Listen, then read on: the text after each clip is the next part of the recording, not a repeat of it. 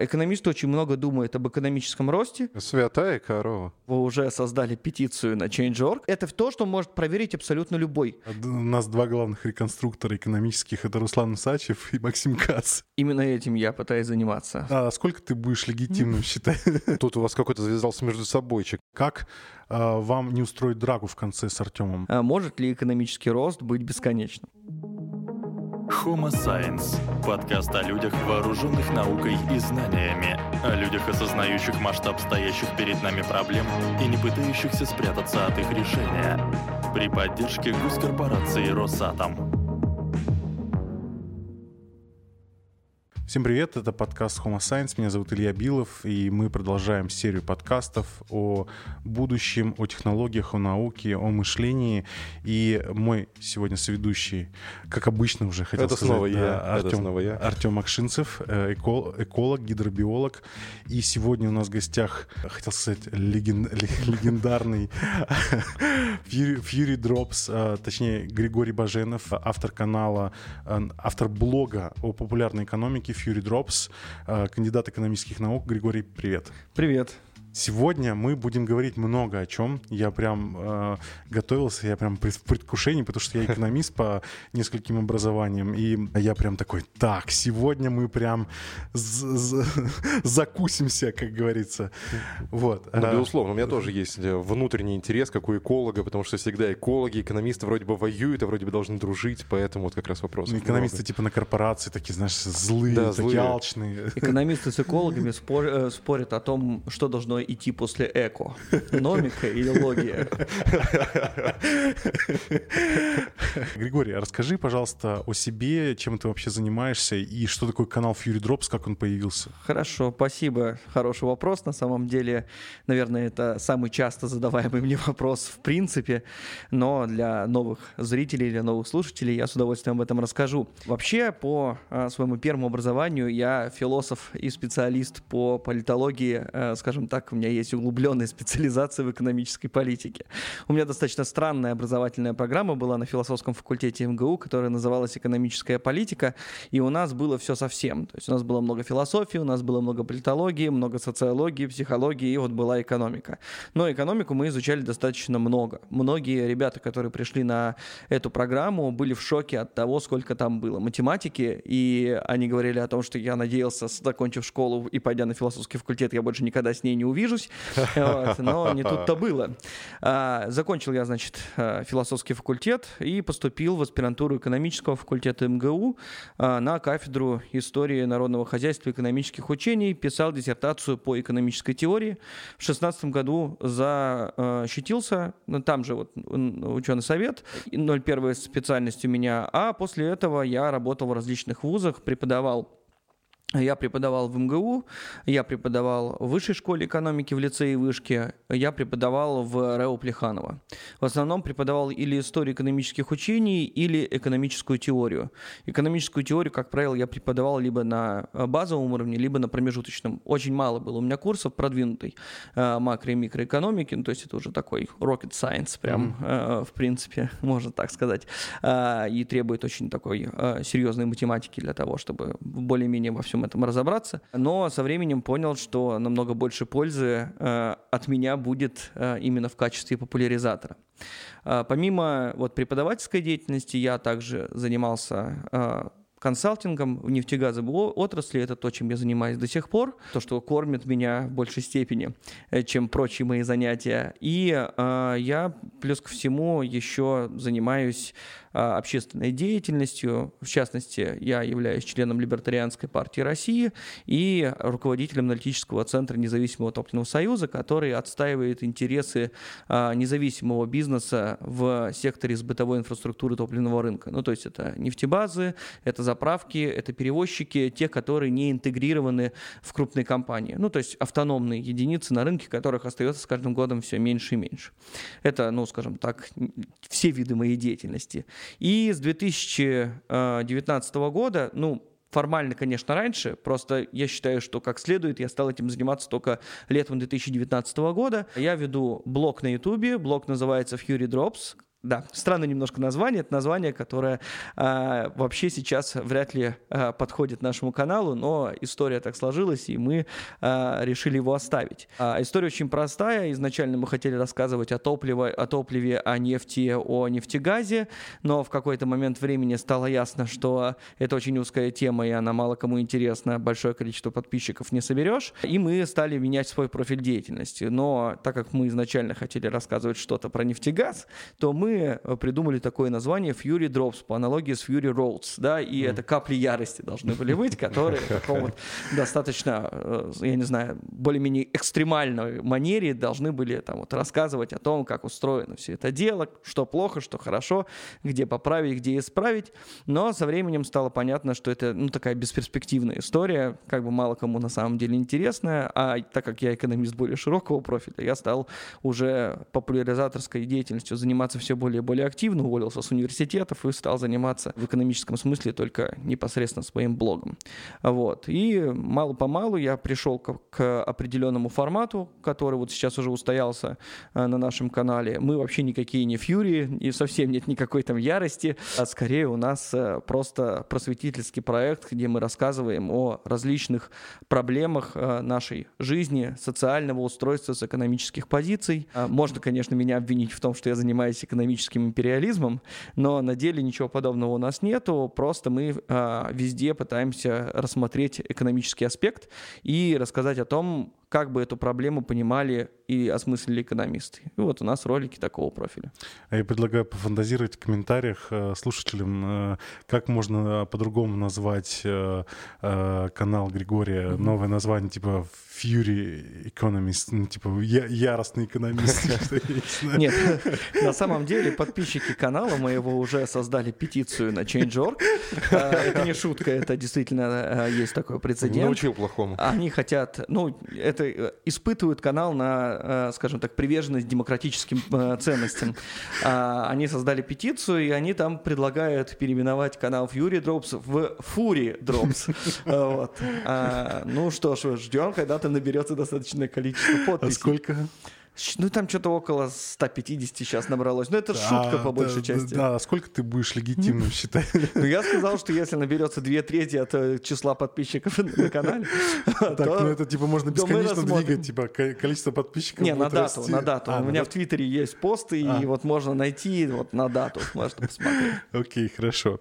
Слушай, прежде чем а, уйти прям в какие-то дебри экономики, а, вот что такое экономика в широком смысле? Наш подкаст просто посвящен глобальным каким-то проблемам э, человечества, да, и системному научному подходу. И ты как э, евангелист научной экономики, э, ну что, мы сегодня мы такие отсылочки, да, используем. Вот. Главное церковь не открывать. Вот невидимой руки. Да. Вот, что такое экономика в широком смысле? И вот для многих экономика ассоциируется вообще э, с фразой, знаешь, э, суще... ну, там, существует три вида лжи. Э, ложь, наглая ложь и статистика, да, а статистика — это неотъемлемая часть экономики.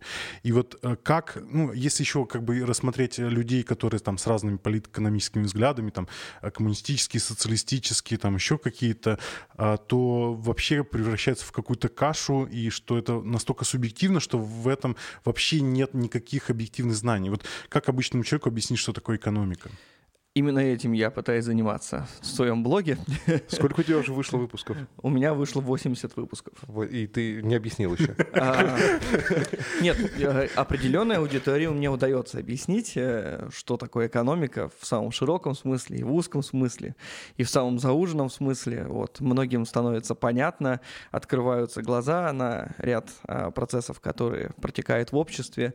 А, становится понятно, что экономика все-таки может быть названа настоящей наукой, наукой, ну, наверное, в рамках социальных дисциплин. Это самая научная наука, если можно так выразиться. У экономики достаточно сложная на самом деле история изменений с точки зрения именно дисциплины, да, экономики как науки. Можно выделить прямо определенные волны, когда экономика шла в сторону все большей строгости и абстрактности, когда она возвращалась напротив к тому, чтобы как можно более точно исследовать то, что вот есть здесь в действительности, в реальности, и описательным методом заниматься, заниматься, потом обратно все это дело переворачивалось, уходило в определенный синтез и так далее.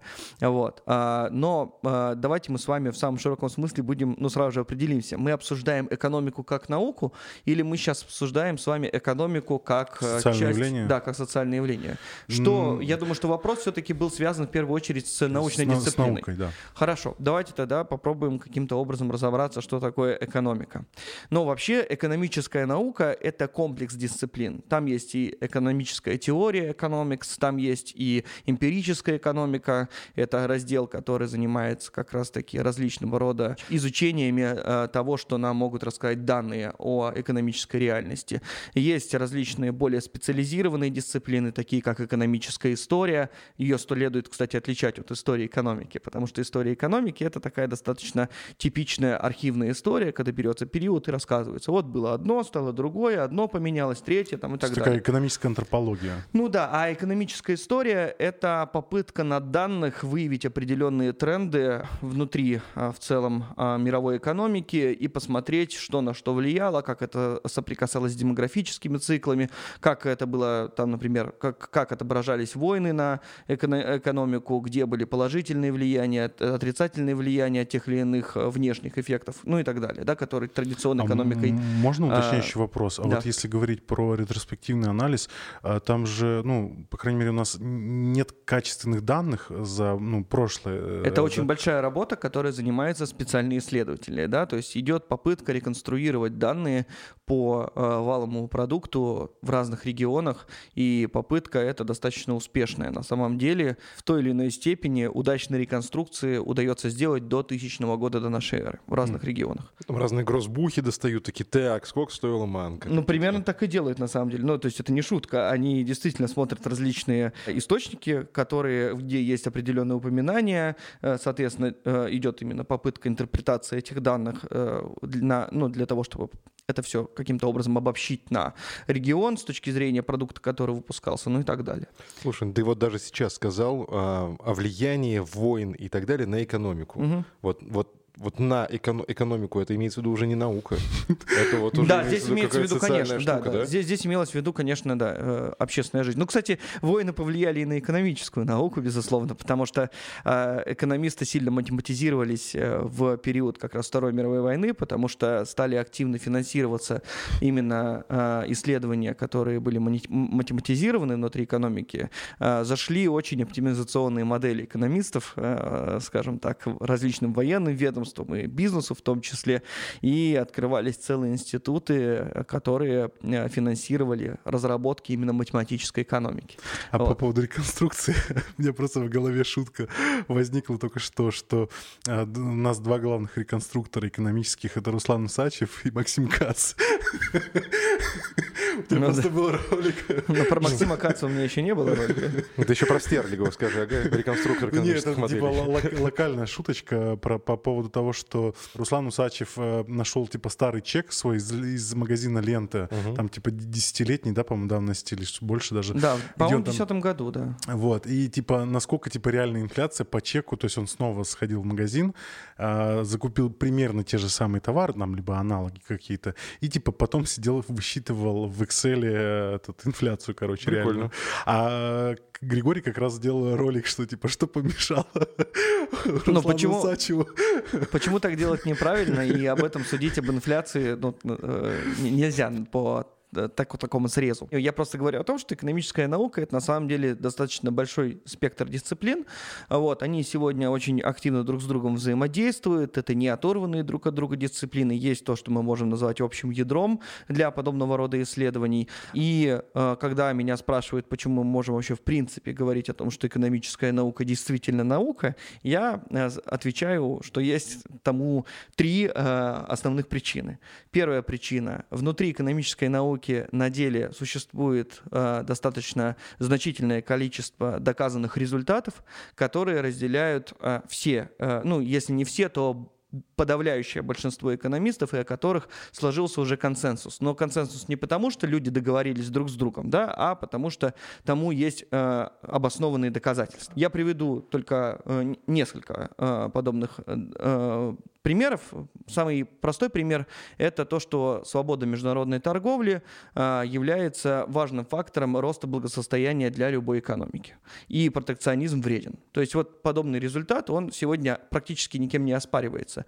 Есть кое-какие моменты, связанные с тем, что а, не всем а, подходит рубашка одного размера, и, соответственно, для определенных молодых отраслей может э, быть сделано исключение в рамках молодой экономики, которая только начинает индустриализироваться для того, чтобы процесс пошел более быстрый а, с точки зрения именно экономического роста. Но это очень а, такой а, небольшой сектор от общего объема экономики, которая все равно должна даже внутри этой страны продолжать развиваться свободно, интегрируясь в мировую экономику и не заграждая никакими барьерами процессы международной торговли.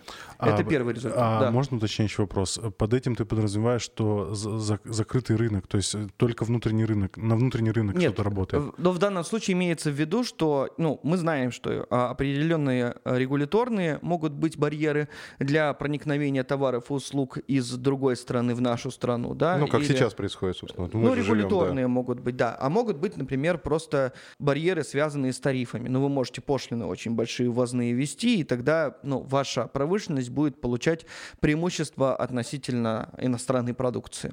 Вот. И есть и другие требования. Можно, например, посредством каких-то очень жестких требований к продукции э, уже отсекать большое количество других э, товаров, э, ну, вернее, товаров такого типа, которые производятся в других странах. Ну, например, там, вы требуете, чтобы там при производстве холодильника не использовалось какое-то вещество, да, а, например, в другой стране это вещество используют, соответственно, эта продукция не может уже быть поставлена в ту страну, где подобное, подобного рода элемент, да, он запрещен. Ну, окей, это один из первых результатов. Второй результат. А, экономисты очень много думают об экономическом росте, и на сегодняшний день а, у экономистов есть представление, вернее, опять я все же говорю о том, что мы считаем скорее доказанными результатами уже, что основным э, драйвером экономического роста выступает технологический прогресс, который при этом становится внутренней характеристикой самой экономики. То есть это не то, что внешне порождает экономический прогресс, а то, что формируется внутри экономических отношений вот, и дает нам э, в конечном итоге долгосрочное увеличение валового выпуска. Угу. Ну, вот. то есть появилась какая-то технология, на основе ее создаются продукты, соответственно, экспорт, импорт. Вот. А, да, да. Но там очень много э, важных э, деталей в рамках подобного рода моделей. Да? Есть модель так называемого экзогенного экономического роста или модель Solow, которая является всегда базовой для э, любого первичного размышления о том, как происходит процесс экономического роста в реальных экономиках. Есть модель эндогенного роста. Может быть, помните, в 2018 году, э, вот, кстати, получил э, Нобелевскую премию Нордхаус за разработки в сфере экологической как раз экономики, угу. потому что он очень много э, внимания уделял тому, как изменение климата и в целом различные экологические процессы влияют на экономический рост. И встраивал различные климатические колебания и проблемы, связанные с изменением, ну, в целом экологической среды на э, темпы экономического роста. Вот. То есть он пытался макроэкономику обогатить как раз вот э, подобного рода нюансом. И вместе с ним получил Нобелевскую премию э, Пол Ромер за модель эндогенного экономического роста. Вот в чем разница экзогенный и эндогенный? Тут очень простая идея. Экзо — это то, что как бы извне влияет, эндо — то, что формируется внутри.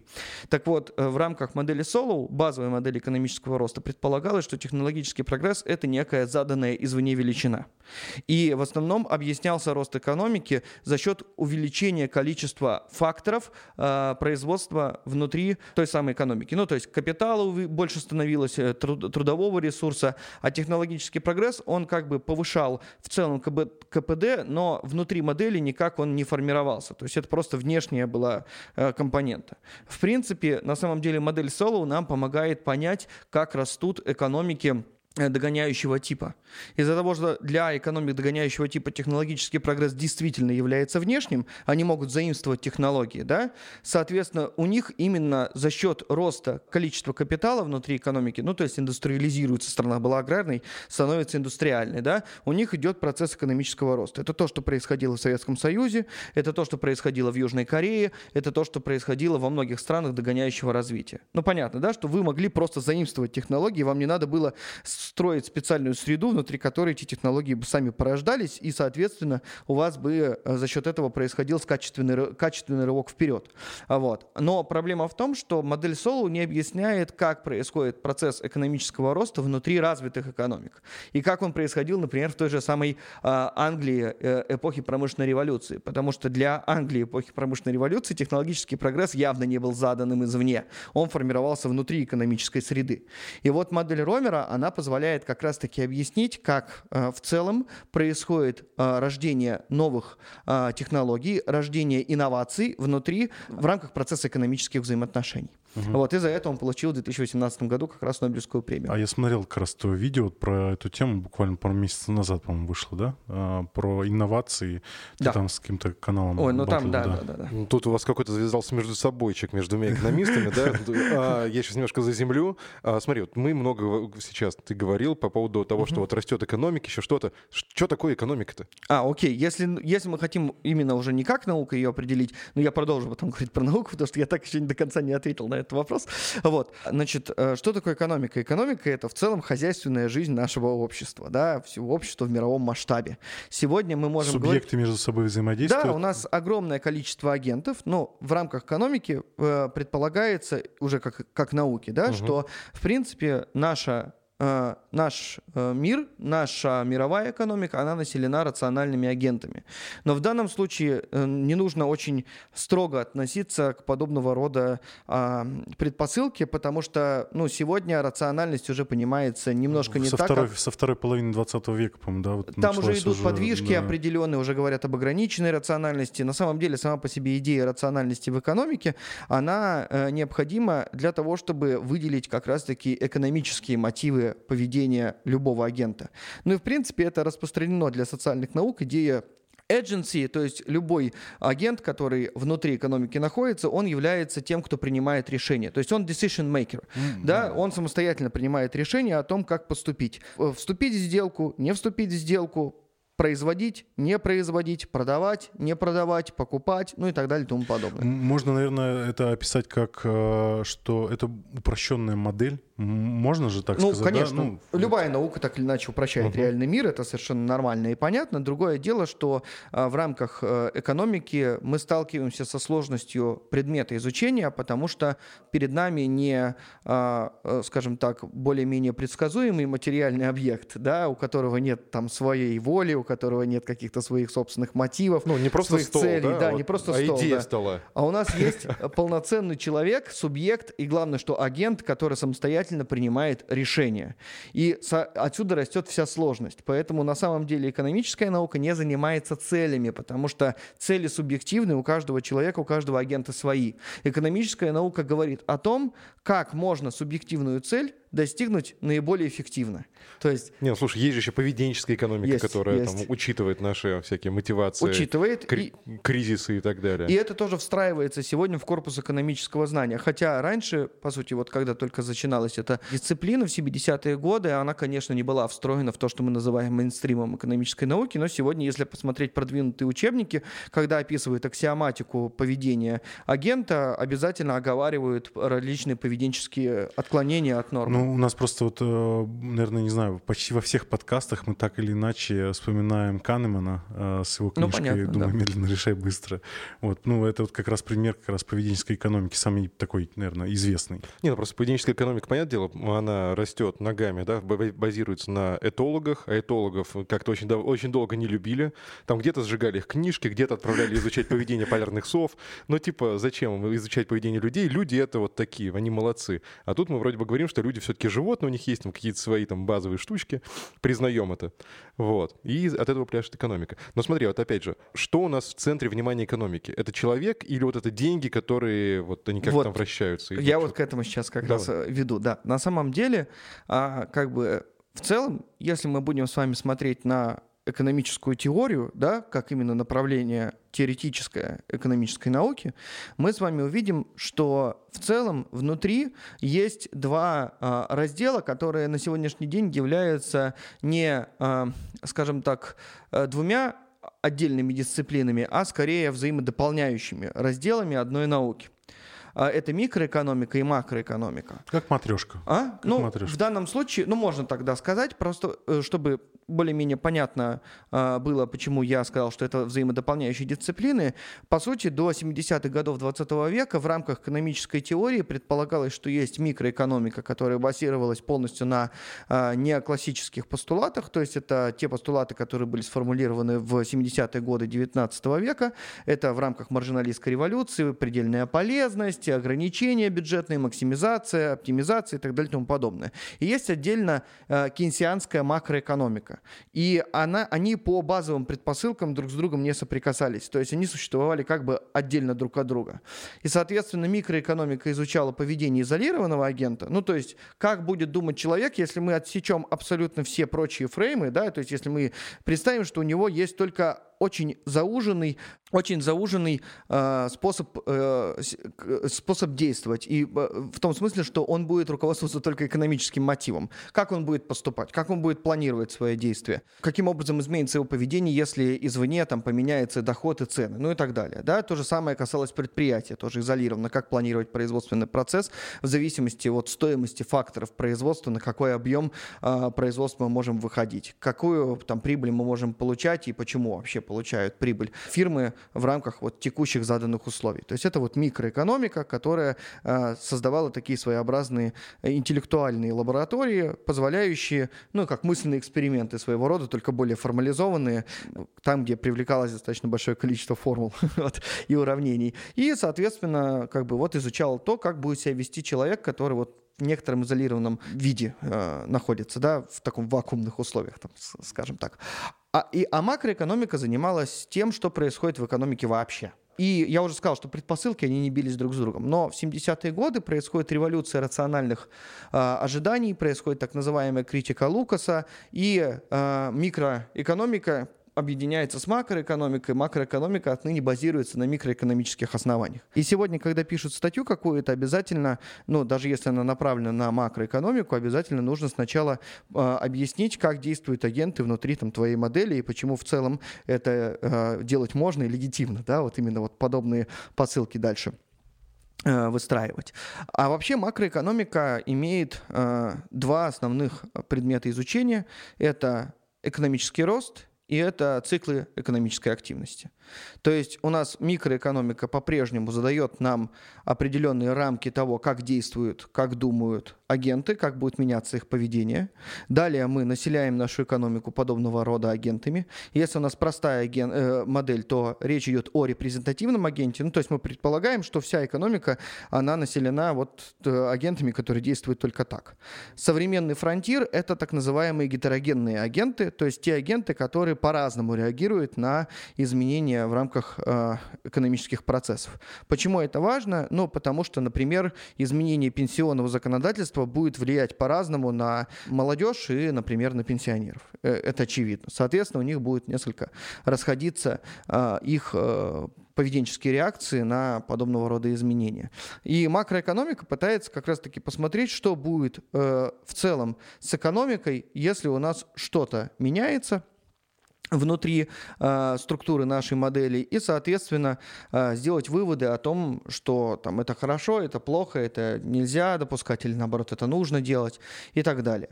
Но основные предметы изучения это, конечно, как я уже сказал, экономический рост и циклы экономической активности. Это то, вокруг чего э, крутится все остальное. Понятное дело, что изучаются и процессы инфляции, процессы, связанные там с повышением или снижением безработицы, процессы, связанные с непосредственно э, повышением степени экономической сложности. Ну, когда диверсифицируется экономика, и у вас становится все больше э, секторов внутри экономики, и, э, например, у вас усложняется экспорт. Вы не только сырье поставляете за рубеж, да, но вы также какой-нибудь там, я не знаю, высокотехнологичные услуги экспортируете, да, вы там экспортируете какую-нибудь сложную продукцию, электронику, ну и так далее. Это все говорит об усложнении. Как этого добиться? Как вообще, в принципе, можно а, сделать так, чтобы у вас был там, экспорт сложнее, чем есть, например, у нас сегодня в России. Это то, чем занимаются современные экономисты, но все опять-таки в контексте вот этих двух основных предметов изучения. Я думаю, что я более-менее понятно объяснил. Да. А вот, в принципе, ты, да. Ты, ну, да. в принципе, да. А Ну- если... Вот ты говорил, что ты не закончил мысль Да, про да. науку. Да. Я продолжаю, да. Ну, в общем, это если мы будем говорить об экономической науке, именно о теории, да, чем она занимается. Вот, а, по сути, у нас появляются а, такие, в конечном итоге, в качестве результата, у нас возникают модели, искусственные конструкции, которые а, должны нам помочь объяснить то, что было а, раньше, то есть экспост. Секс-анте, э, то есть то, что будет дальше с прогнозами в экономике сложно, потому что ну, слишком огромное количество факторов могут воздействовать на экономические процессы. Тем Сложная не менее, система, так называемая. очень сложная система, да, и, соответственно, многие вещи, когда рассматриваются э, в экономике, они рассматриваются при прочих равных. Ну, то есть мы говорим о том, что вот э, увеличились госрасходы, что у нас будет? Ну, вот при прочих равных будет вот это. Но То мы же веро- не знаем... вер- вероятностные прогнозы. Ну, Ну, да, слушай, да. ну смотри, ну есть же мир 3, да, вот эта система, которую Форстер придумал еще там, вот когда системная динамика, да, ввели в само Ну, понятие. Ты, ты это про рост имеешь в виду? Не только просто, это же сама модель э, прогнозирования, что будет твориться в экономическом плане в будущем. Мод- Моделей же там много очень. Там, ну, Да, но опять же, вот смотри, если говорить про экологию, да, вот такие просто... а, Это, кстати, флешбеки. хорошо, потому что вот мне, мне очень интересно в части экологии, потому что мне кажется, что э, как раз повышение качества экономического знания сильно э, повысится тогда, когда экономисты будут заимствовать определенные модели и видения у экологов. Потому что мне кажется, что на самом деле между этими дисциплинами, если не воспринимать экологию как охрану окружающей среды, как именно науку, ну часто в общественном сознании Да, так ее да. воспринимают, там очень много общего на деле. М, Не только эко, да. А, Ну, Да, не мы, только это. мы- мы- у нас был отдельный выпуск про экологию, мы как раз вот обсуждали, что, что такое экология, и, э, ну, собственно, Артем развернуто ответил, но я упрощенно, да, сейчас, что это изучение взаимосвязи. Экономика, собственно, тоже про это же, да, Да, изучение да. вза- взаимосвязи, как на что влияет. Вот э, в экологии есть пищевые цепочки или там еще экологические Здесь цепочки. производственные а здесь, цепочки, да. ниши, да. Да. Но такие попытки, более того, они предпринимались внутри экономической науки. Есть даже так называемая эволюционная экономика. Работа Нельсона Уинтера, по-моему, в 70-е годы она была написана. Но вот как-то дальше этого особо ничего не пошло. А, Вообще современная экономическая наука, если говорить в целом, больше похожа на, ну я бы сказал так, она больше похожа на эпидемиологию и она похожа на а, медицину. Ну, в том смысле, что очень активно используются эмпирические методы, схожие э, с теми, которые используют врачи, э, когда, ну, вернее, не врачи, а... Эпидемиологи. Нет, в данном случае я имею в виду, а, господи, ну, те, кто разрабатывает лекарства. Фарм- Ну, это же не фармацевты делают, э, и не Ну, это фармацевтические... ко- фармком- Ну, исследователи в Ну, области. исследователи, да, Да, да, да. да. Вот как они проверяют эффективность лекарства. То есть вот опять-таки тот же самый... Там- группы? Да, да, да. А, Драг-дизайнеры. Да, да, да. RCT, вот эти вот контролируемые рандомизированные испытания, да, они очень сейчас сильно распространены в экономической науке. В частности, в 2019 году как раз Дюфло и Беннерджи, они получили Нобелевскую премию именно за подобного рода э, эксперименты, которые э, проводили э, в странах третьего мира. То есть они таким образом изучали бедность посредством вот подобного рода э, контролируемых испытаний и приходили к совершенно нетривиальным выводам. Естественно, это заставляет нас пересмотреть многие предпосылки, которыми пользуются экономисты. Но Вот. в основном экономика работает все-таки с корреляционными данными. Или нет? Сейчас вообще это просто отдельная тема. Если говорить о эконометрике, там разрабатывается, там тоже очень активно идет э, в целом процесс а, изменений по тому, как анализировать данные. Возникает множество э, интересных тестов, которые позволяют нам сказать о том, что это не просто корреляционная зависимость, а тут есть причинно-следственная связь. Вот. Во всяком случае, если мы не проходим даже этого теста, то мы должны понимать, что здесь точно не стоит искать каких-то с- э, как- как- каких-то постоянных связей, которые мы можем назвать в качестве каузальных. Да? Ничего подобного нет. А Эконометрика совершенствуется, совершенствуется микроэконометрика, очень э, мас- масштабные исследования идут по микроданным, то есть это те данные, которые связаны непосредственно с каждым конкретным человеком, но в зависимости от его социального портрета, определенные его, скажем так, характеристики в мире Ну, экономики. сейчас банки очень активно это... Ну, м- микроданных много да. становится, да. И это тоже все активно анализируется сегодня экономистами. Э, Ну, пока... э, Вот я считаю, что сейчас экономика, она находится в ситуации такой нормальной науки, где пишется огромное количество э, исследований, э, крайне зауженных, есть наработанный теоретический материал, и вот сейчас потихоньку идет отсев э, гипотез, которые себя не подтверждают, и, соответственно, наоборот, те, которые подтверждаются. Угу. Есть такая очень интересная... Да, вот второе, как раз почему мы можем назвать экономику наукой, потому что на самом деле в целом внутри экономической науки само научное сообщество достаточно строго э, относится к тому, что, э, вообще говоря, можно опубликовать.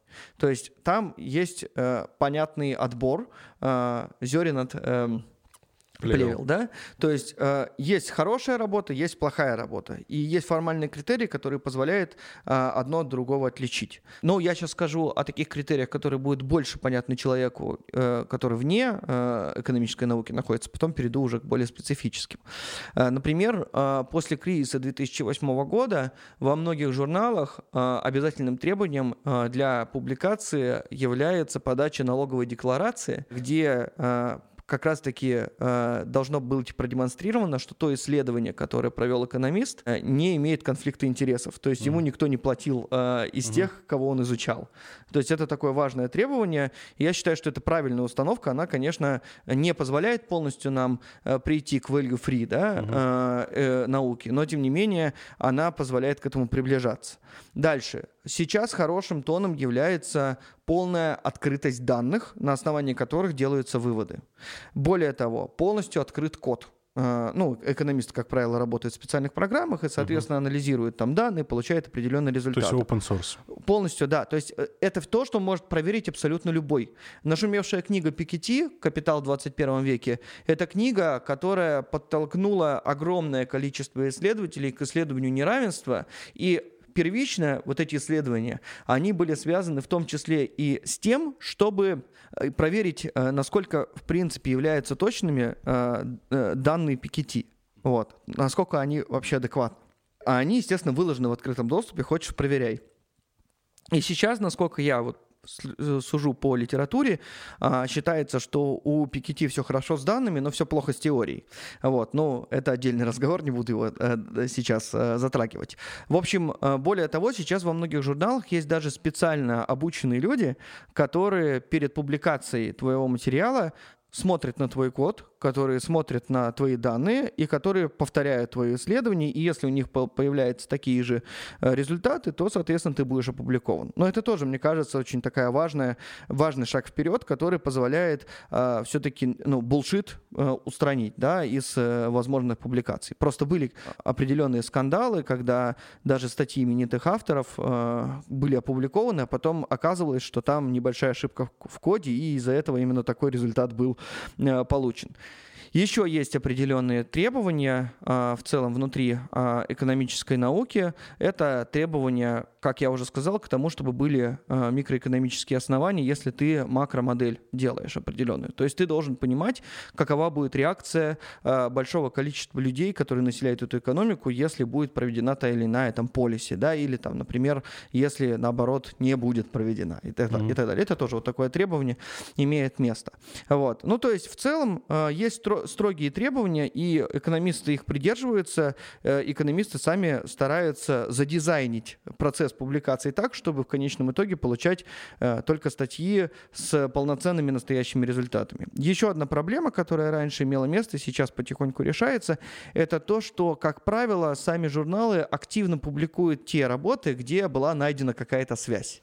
Mm-hmm. А вот в том случае, если связь не обнаружена, такую работу очень сложно Это искажение байс, э, так называемое, ну, во всех науках. Да, да, да. Вот сейчас вот экономисты, ну, во многих экономических журналах а, как бы есть такое правило, что если ты напишешь, а, какую связь ты будешь исследовать, и э, если эта связь нас, в принципе, интересует, и ты не обнаружишь этой связи, то мы тебя публикуем. Ну, то есть там заранее это можно об этом а, договориться. Сейчас во, во всех науках такой стандарт внедряется. То есть это я в биологии, вот с генетиками мы тоже обсуждали, это с биологами.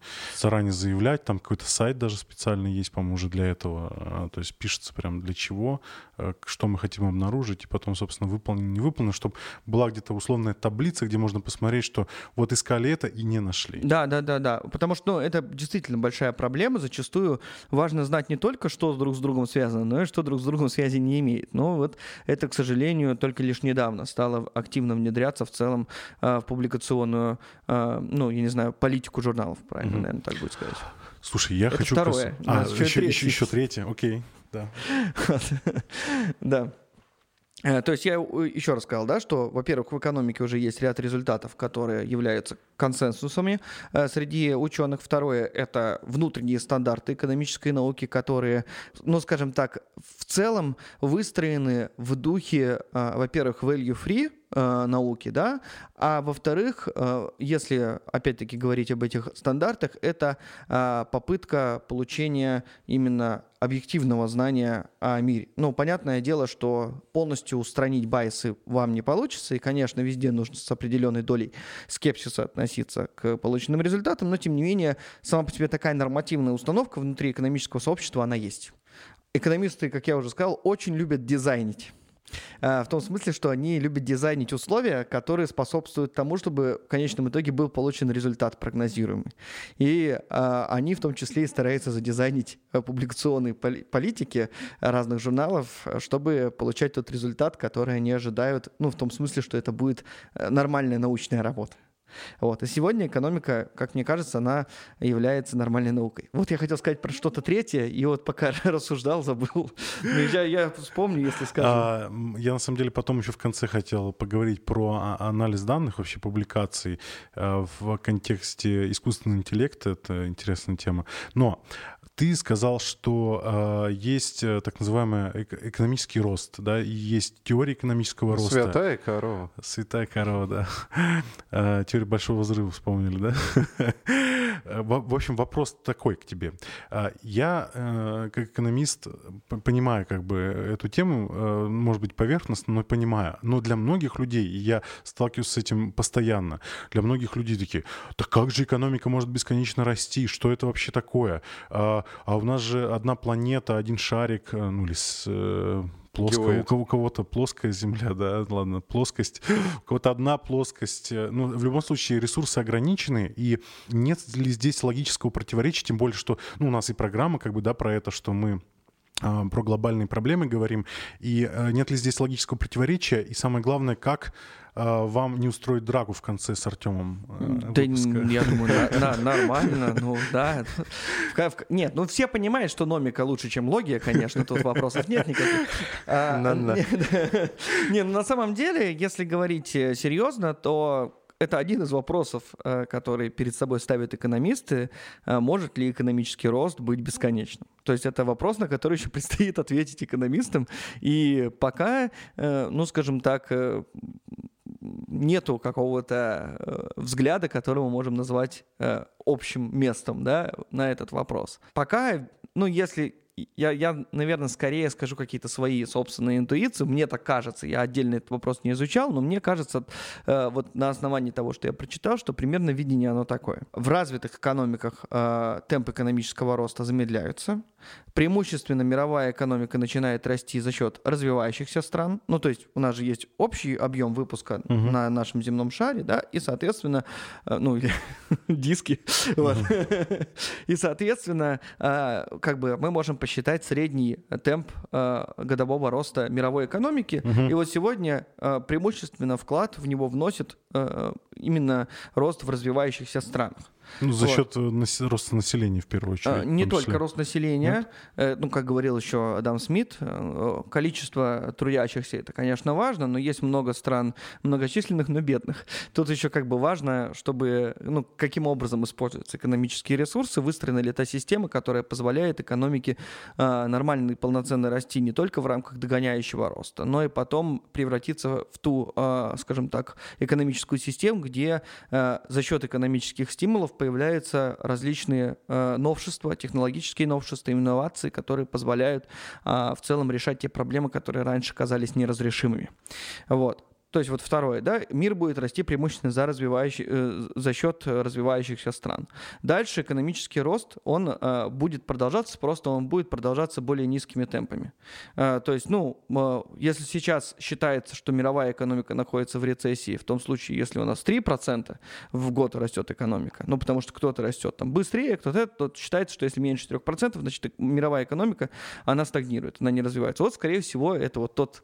э, А 3%, тот- тот- Это, прошу прощения, от денежной эмиссии, как рассчитывается? Не-не-не, да, да, это да? общий объем. Нет, вот у нас есть валовый э, Да. выпуск, да, то есть у нас есть общая, общий объем произведенных товаров и услуг, Он же в эквиваленте Ну, он в стоимостном, да? он Да, в да, стоимостном э, выражении. Но это реальный выпуск, естественно, имеется в виду. То есть мы здесь все подсчитываем в ценах какого-то конкретного года, который мы считаем базовым, Мгм. ну, для того, чтобы у нас э, нивелировалась э, проблема инфляции. Ну, потому что мы можем получить огромные темпы роста, там 21%, но потом поймем, что в результате там вот эти 21% достигнут, потому что у нас инфляция была там просто 17. гигантская в стоимостном э, выражении, то есть э, мы сильно выросли, а в действительности это никакого роста не было. Поэтому, ну, понятно, что нужно отличать номинальный и реальный рост. Номинальный это в текущих ценах, когда подсчитывается все.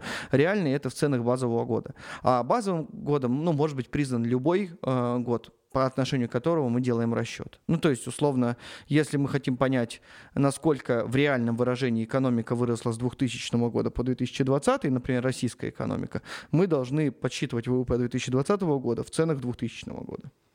Мгм. Понятно? Тогда мы инфляцию нивелируем. Окей, да, сейчас вот просто... Товаров больше становится, а цены те же. Опять ты говоришь, экономика выросла, экономика, типа микро, макроэкономика, вот эти местные агенты, или вот Да, эта да, вся да, сеть да. выросла, Да, или что происходит, или количество денег увеличилось, или типа количество ВВП. И, кстати, тут, да, вот небольшая такая вставочка от эколога. Если сейчас мы говорим про рост экономики, вот, ну, в понимании там начала 20 века, то это похоже на аналогию с, а, там, не знаю, с мартышкой и, и бомбой, да, которая ее пилит такая, типа, да, можно пилить бесконечно вообще, типа, а если рванет, у меня запасная есть. Вот. Тут-то как раз вопрос про переход из количества в качество. Это вот вопрос к экономисту. Есть ли сейчас тренд ну, на понимание вообще этого дела? Я впервые за 20 подкастов э, чувствую, что э, как хорошо, что у меня гуманитарное образование. Ну, я, в общем, просто к чему? Э, и, Безусловно, сам факт того, что в 2018 году присудили Нобелевскую прем- премию Нортхаусу, человеку, который как раз исследовал воздействие изменения климата и различных экологических изменений внутри, э, там, в общем, я не знаю, как это правильно назвать, но, в общем, на нашей планете, на экономику говорит о том, что экономисты этим вопросом задаются, они понимают. И более того, вот если следовать э, ну, как раз работам Нортхауса, как раз-таки именно игнорирование экономических проблем замедляет экономический рост, то есть негативно на нем сказывается. То есть здесь связь не а, прямо, ну, здесь связь, она... э, Отрицательная. Да, да, да. То есть, Да. то есть чем, чем, чем меньше мы занимаемся... Короче, мы больше будем терять от роста, если мы не будем э, замечать эко- экологических проблем. Потому что и, имеет место различные сайд-эффекты, э, которые в конечном итоге приводят к неэффективности внутри экономики. Вот. Поэтому об этой проблеме думают, и более того, сама по себе теория эндогенного экономического роста говорит нам о чем? Она говорит о том, что внутри экономики должны появляться такие технологические новшества и инновации, которые отвечают время, э, вызовам времени. Соответственно, если у нас а, есть некая спланированная политика инноваций, да, то, скорее всего, они в таком количестве порождаться не будут, потому что нету а, множественности вот этих вот исследовательских программ, которые начинают конкурировать друг с другом и пытаются решить один и тот же кейс. Да? Появляется такой зауженный взгляд на проблему. А экономика должна функционировать в этом плане очень диверсифицированно. И в том случае, если мы а, задаем определенные, а, ну, скажем так, чисто а, бюджетные правила и стимулы, ну, имеется в виду, что мы стимулируем э, поиск ответа на этот вопрос. Соответственно, туда будет идти э, больше денег, там будут появляться определенные инновации. И то, что, ну, например, МВФ рекомендует в части экологических проблем, или там Нисканин центр, есть такой think tank в, этом, в, в Америке, который как раз очень много внимания уделяет проблеме изменения климата, там, в общем-то, ответ очень простой. Больше людей, больше идей. Задача сделать так, чтобы эти больше людей работали на порождение этих идей и могли их реализовать. И для того, чтобы они реализовывали эти идеи именно в той части, которая нас очень сильно заботит, мы можем сделать определенные налоговые или фискальные или рыночные стимулы, которые позволят осуществить переток как раз в этот сектор. Ну, вот простой пример. Есть так называемый fee-bates. Вот. э, Это такая система штрафов и скидок, а, которая а, стимулирует производителя быть более экологичным с точки зрения углеродного выброса. В том случае, если у тебя в процессе производства больше у- углеродных выбросов, чем норма, а, соответственно, ты платишь за это деньги. А в том случае, если у тебя, наоборот, меньше, чем норма, ты эффективный, у тебя идет скидка на... Э, на вычет, на, да? да? ну вычет идет, да, налоговый угу. в данном случае. А, есть и другие различные механизмы. Э, в частности, давно уже экономисты знают про такую штуку, как экстерналии. Это история, которая была им очевидна еще там, в первой половине 20 века. Э, связана она с именем Пегу. Э, Отсюда есть такие так называемые там, налоги, пигу и так далее. В общем, а, история с экстерналиями. В чем она заключается? Экстерналия — это внешний эффект. А, представим себе некий завод, который занимается производственной деятельностью. Он получает прибыль и производит определенный объем продукции. Но в рамках своего производственного процесса он загрязняет, например, озеро.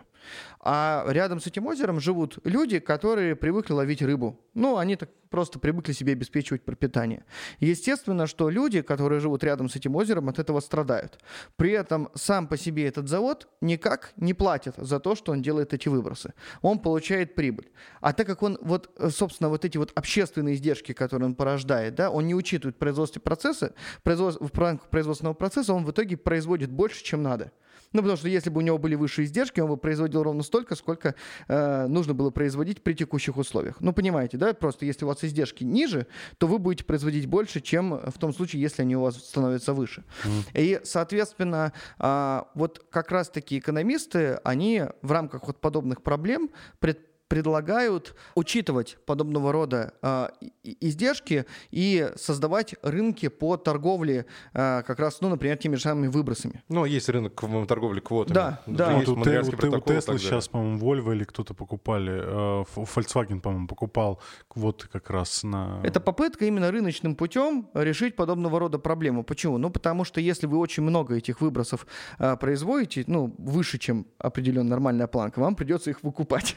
Соответственно, Соответственно, вы будете эти издержки учитывать при производстве и производить столько, сколько нужно, а не столько, сколько вы будете производить, если этого не учитывать. Понимаете, да? То есть у вас не будет отклонения от оптимального результата. Вот вопрос тогда, ну, в принципе, ты уже почти на него ответил, но я все-таки вот так более грубо сформулирую.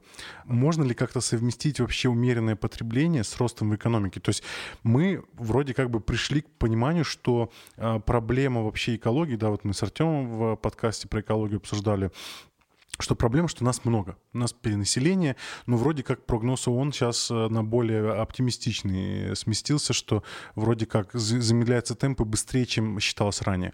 Вот, и это хорошая, наверное, новость. Но... Это вот именно в рамках демографического перехода да, да, получается, да? Да, да ну этот Ханс Рослин как раз вот идею эту проповедовал.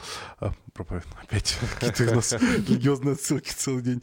А, значит, э, вот вопрос, как экономисты современные смотрят вообще, вот э, есть страны там шведского социализма, да, как их называют еще, которые вот э, э, как там в, Шве в Швеции этот э, недавно у Птушкина смотрел этот э, э у них там есть э, такое слово, которое описывает умеренное потребление. Ну, понятно, да. А, Но вообще это осознанное потребление или условно, один из что-то там моментов устойчивого L. развития? Ну, это не важно. Да, Я думаю, да, все да. и так поняли, о чем мы говорим. Да. да, вот, собственно, как это бьется с э, современными представлениями экономистов? Экономисты любят две вещи. Они любят конкуренцию, они любят рынки. Вот. Но нужно понимать, что они не молятся ни конкуренции, ни рынки. Они просто понимают, на что способна конкуренция, на что способны рынки.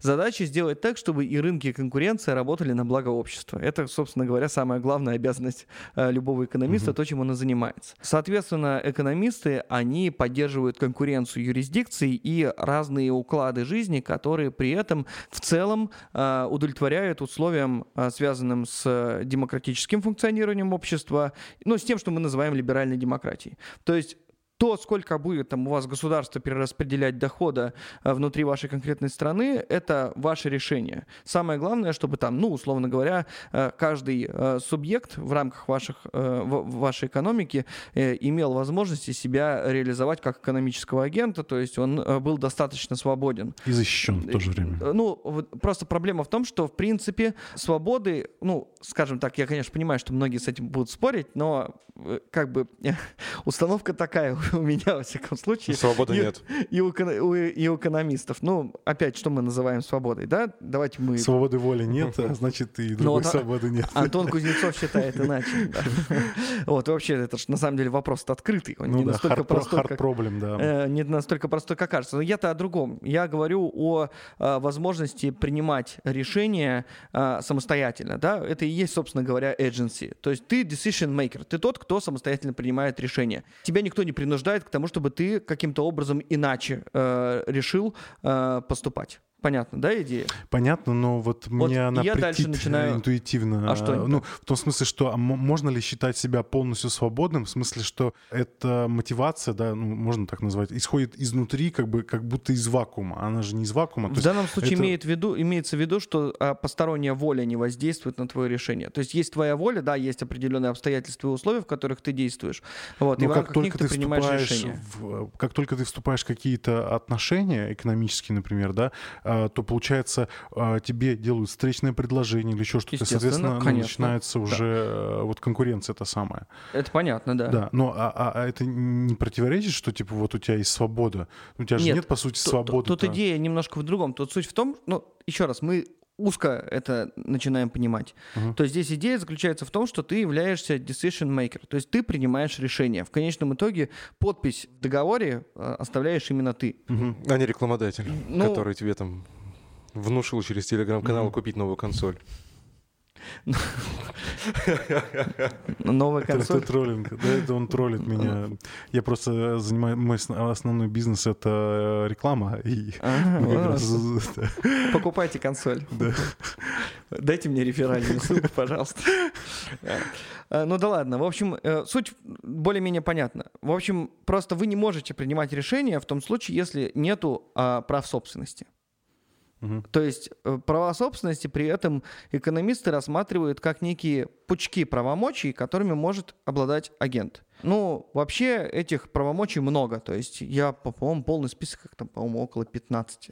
Мгм. Вот. И суть заключается в том, что в рамках этих правомочий есть в том числе и ограничения, связанные с правами собственности других людей. То есть ты можешь использовать то, что есть у тебя, как угодно, только э, главное, должен помнить, что у других людей тоже есть право собственности, и ты не можешь то, на что ты обладаешь правом, да, использовать, нарушая их права.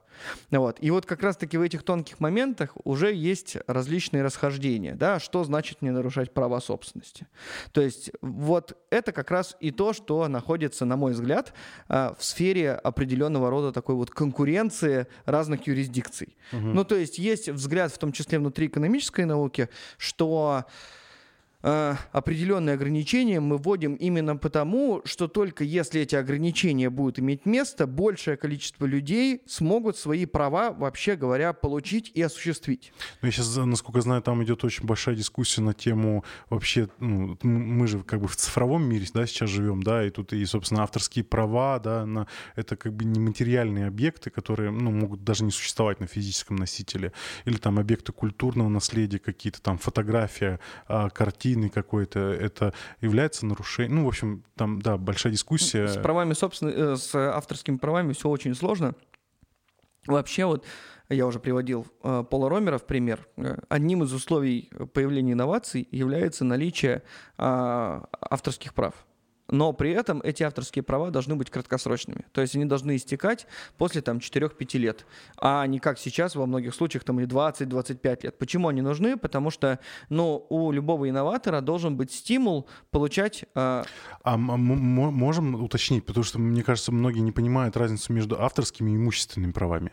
Мне кажется, ну, просто авторство — это просто указание тебя как автора, что вот этот человек написал эту картину, ну, условно, или там а, написал вот эту музыку. То есть, мне кажется, нужно разделить Но в данном вот случае вообще о понятия. патентах речь А, идет. ну, а, то есть, а, окей. ну, что ты создал технологию, как бы получил потратил на патент. это деньги, и поэтому ты должен, собственно, И- воспользоваться. Да, Выгода от того, у что тебя ты есть это сделал. возможность в коротком периоде времени получать от этого монопольную выгоду. То есть только у тебя, ну вообще надо понимать, что а, мы живем в странном мире, где с одной стороны есть антимонопольные органы, а с другой стороны есть э, патенты. Патенты, да. Ну то есть это странно.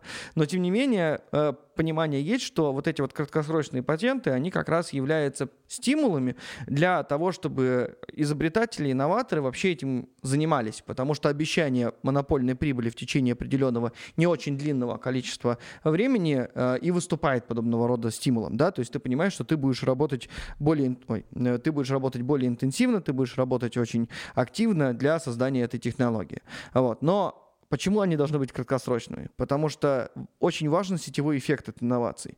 Важно, чтобы она расходилась на прочие области, и в конечном итоге появлялись конкурентные технологии. Поэтому она должна становиться общим доступом через какое-то время, и тогда возникает ну, вот некое распространение по различным секторам, и, соответственно, ну, такой синергетический эффект появляется. То есть там идея ну, такая. Наверное, важную ремарочку для слушателей скажем, что патент — это еще не значит, что технология работает, это просто... Да, ну, э, это понятно, бы, да. понятно, понятно понятно, да. Вот, и ну, там ну, можно про это отдельный подкаст вообще записать.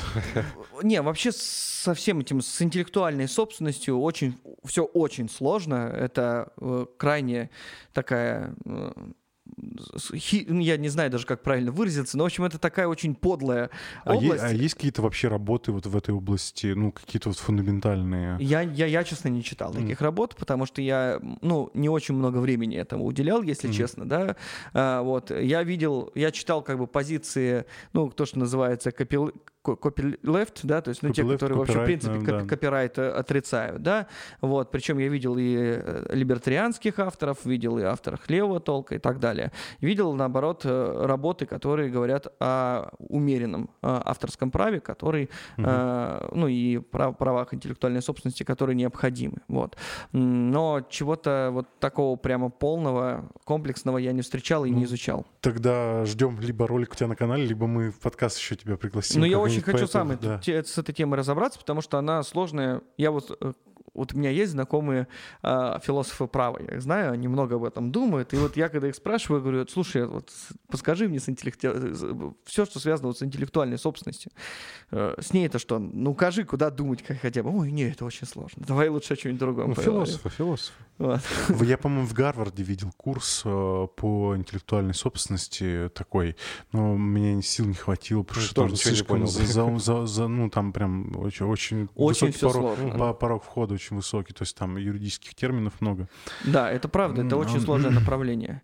Ну вот, в общем, суть в том, что как бы э, права собственности — это то, что крайне важно для того, чтобы экономика функционировала эффективно и могла рождать инновации, но при этом то, насколько они являются объемными, эти самые права, да, это вот как раз уже ведение отдельной юрисдикции. Вот. И, соответственно, конкуренция различных юрисдикций обеспечивает нам понимание того, что вот может породиться такая система, которая станет ну, определенным таким общим местом внутри, там вот, ну, между общим местом для разных стран.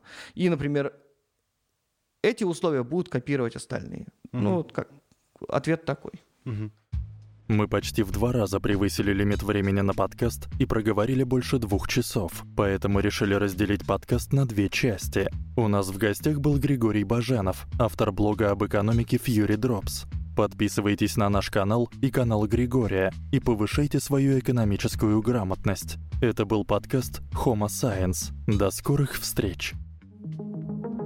Homo Science – подкаст о людях, вооруженных наукой и знаниями, о людях, осознающих масштаб стоящих перед нами проблем и не пытающихся спрятаться от их решения. При поддержке госкорпорации «Росатом».